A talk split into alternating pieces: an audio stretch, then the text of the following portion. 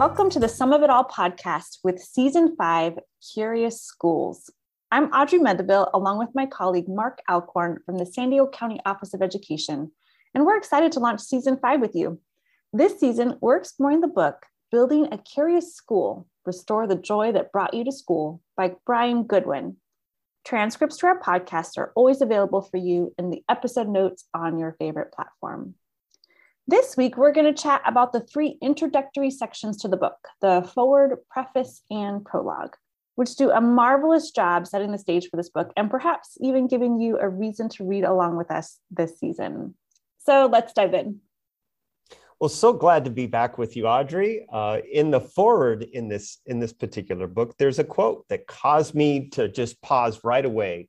And here's the quote: in school, we spend time focused on teaching students to see the turns in life and not enough time thinking about what might be around those turns. Mm. And yeah, that just already started my gears turning around this work. And this idea of infusing curiosity into our overly structured lives.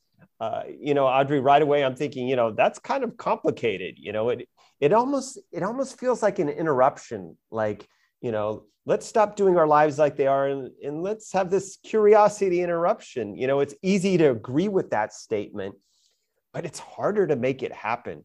So in this particular book i'm so looking forward to reading it to figure out new ways and to be uh, thoughtful about ways to live into that statement right? Yeah i agree with that mark. You know uh, it's a great point and in the in that foreword you know, they talked about um, the the purpose of why we do what we do in schools. You know, like um, they wrote, "My mission during my career has been to provide students with a culture that fosters critical thinking and problem solving skills, allows them to find success in school and life." You know, and, and similarly, I might have said something slightly different, um, and maybe you would have said something slightly, but it's all along the same kind of, you know, we, we we're looking to help our students become successful adults, right? Like that's part of why we got into teaching. Um, more so than maybe even the summers off or the big bonus checks that never seem to come our way. Um, and and I think when you, you get to the like the question of like what are we actually doing in the classroom to make that happen, right? And and I think, you know, I might have said I want to inspire lifelong learners, but what was I doing each and every day in the classroom that was inspiring mm. them to become these expert learners themselves? Or what am I doing with teachers every time I work with teachers that helps inspire them into asking those questions and really thinking curiously about the world?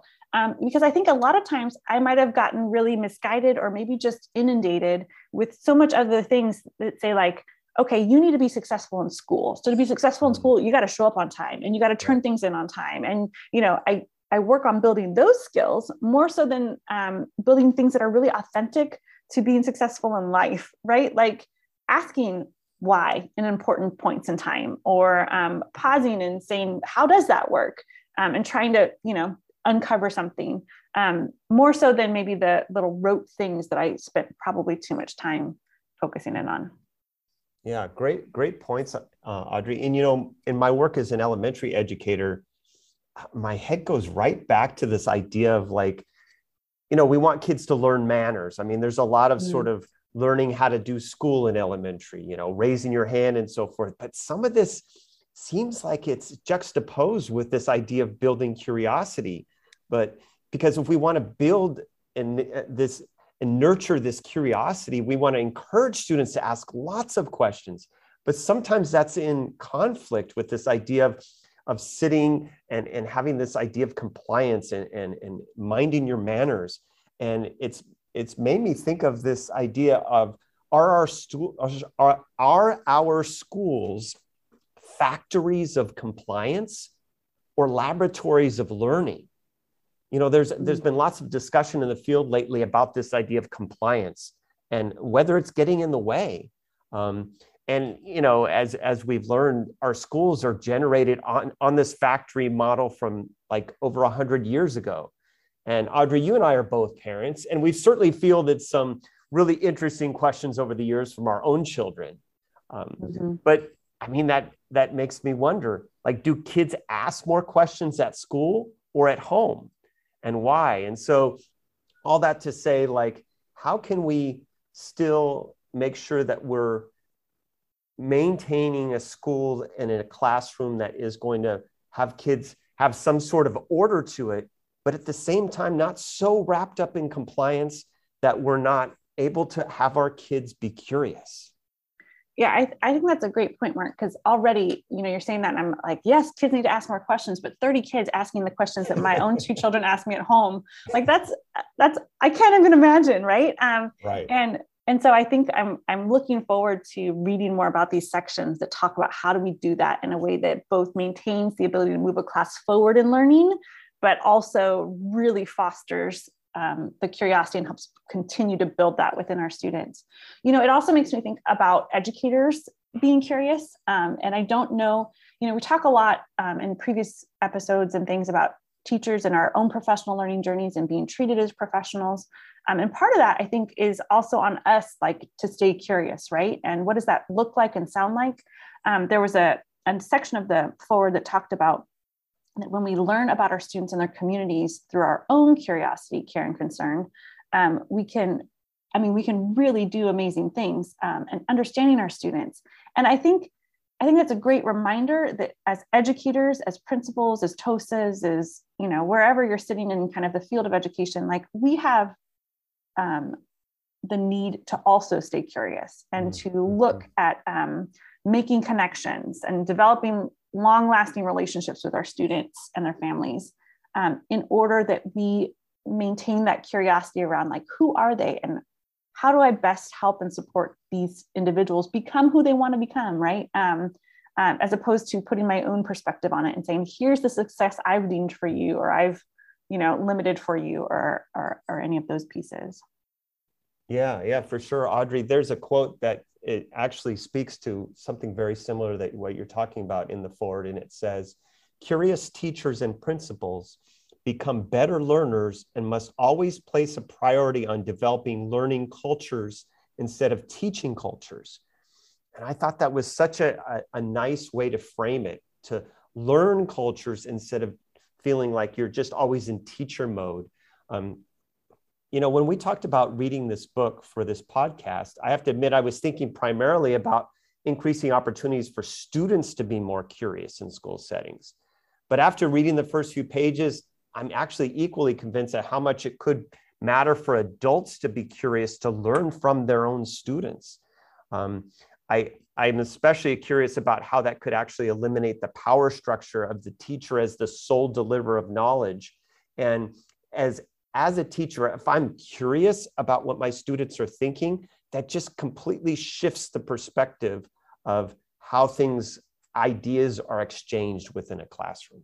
Yeah. I mean, and transforming that power structure can be absolutely um, critical and and rethinking how our math classes look and i'm mm. sure in other content areas too true you know in the preface the first two paragraphs really spoke to me so when you were just saying about how when we chose this book what were you thinking about and what were you anticipating i mean these first two paragraphs in the preface um, are the reason I am sitting down and reading this book with you and having these conversations. Um, and so, if, if, you're listening in and you haven't had a chance to either read those online um, or grab a copy of the book and read them, I really recommend it. I think it sets the stage well for what this book is going to be about. Um, but this idea that I could sense something was missing in my classroom, that there was, um, you know, like the energy and enthusiasm was not there, and that it might have been, as they um, quote from the book says, an avalanche of unfunded mandates, unrelenting pressures, and unintended consequences of policies landing on the doorstep of my classroom from far off places. Like it I'm, there's no blame necessarily put on one person or another. Like there's there's just a lot. And in today's moment as we're recording this there's a lot on teachers plates. Um, and so it's not to say like there's any blame here in saying why curiosity is not in your classroom but you could look up and say like I wanted curiosity to be there, but there's so much other stuff. It's not like I just don't have time for it.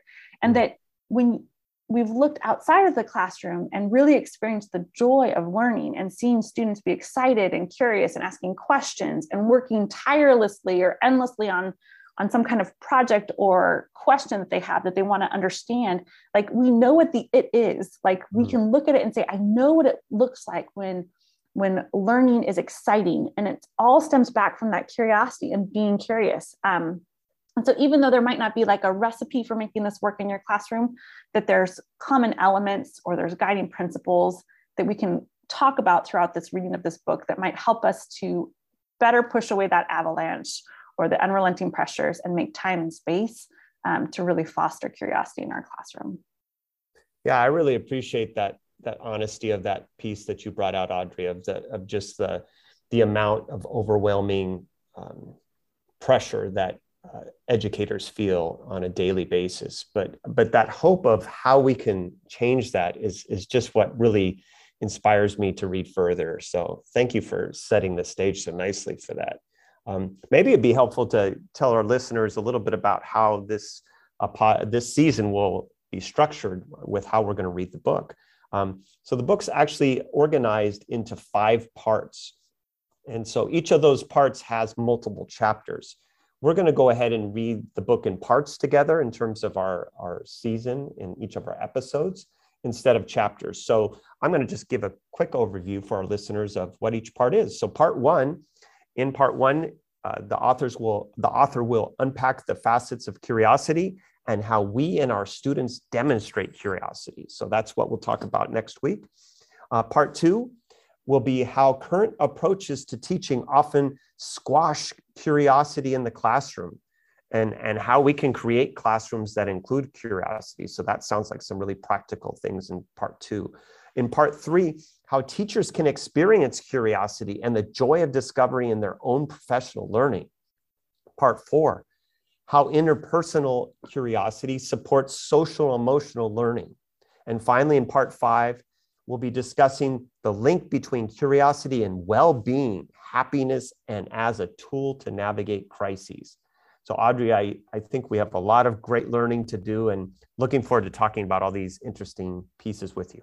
Yeah, we sure do. I'm excited about this. So, the prologue starts with this study, and it says there's two researchers, and they rounded up a thousand men who had previously been in like a three decade long study of their health behavior and outcomes. So, these are folks they had lots of data on, and these men by now were like 70 years old.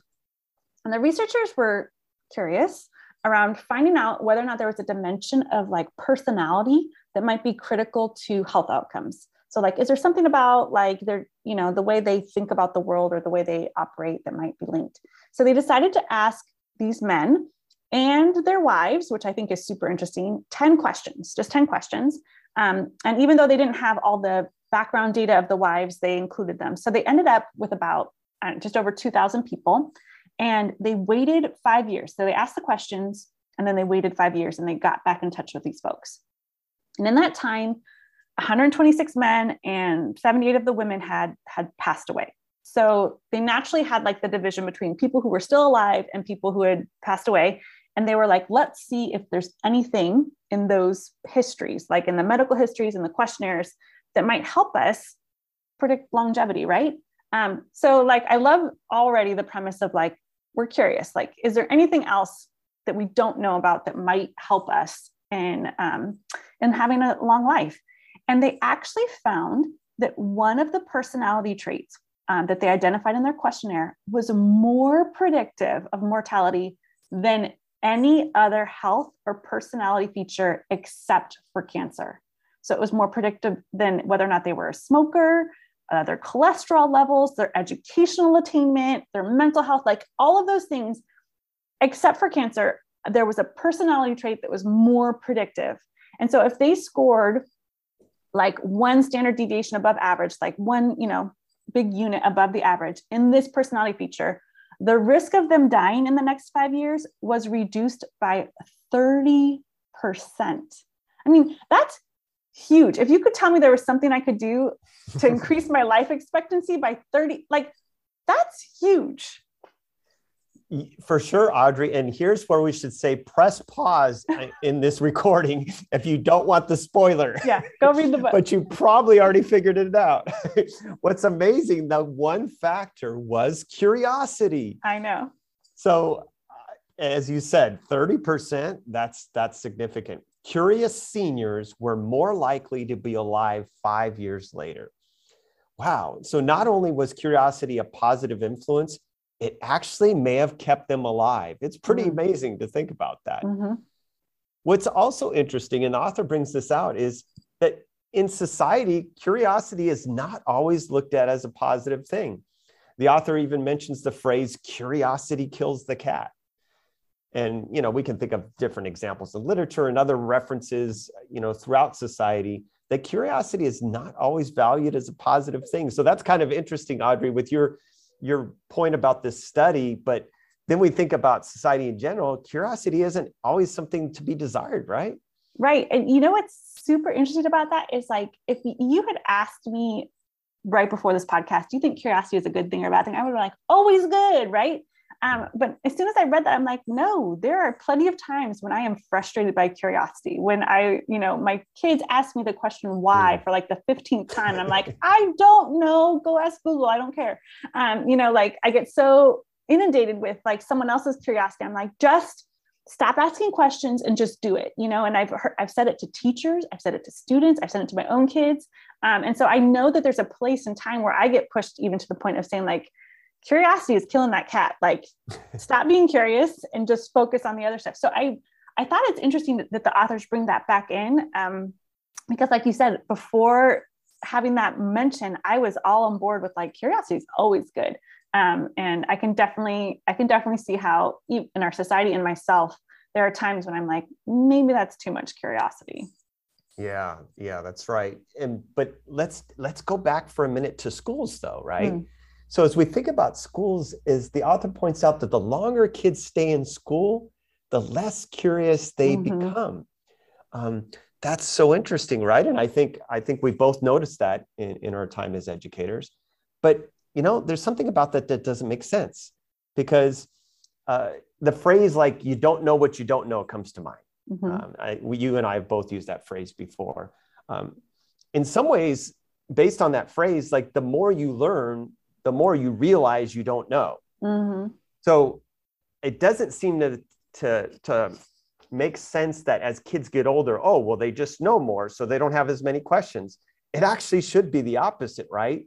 you should become more curious because you're finding out more things and now you're you have more questions to ask and so i i think that that's that's kind of interesting right it is i i i noticed it as a secondary as a high school teacher like kids were just not as curious curious about what we were doing in school and but like i said there were instances outside of school where they were extremely curious so i think it's a really interesting point to think about what does it mean to have curiosity inside the classroom as students get older um, and thinking about, you know, they walk in the door, their curious selves, and what is it we're doing in school that either diminishes the curiosity, doesn't leave space for curiosity.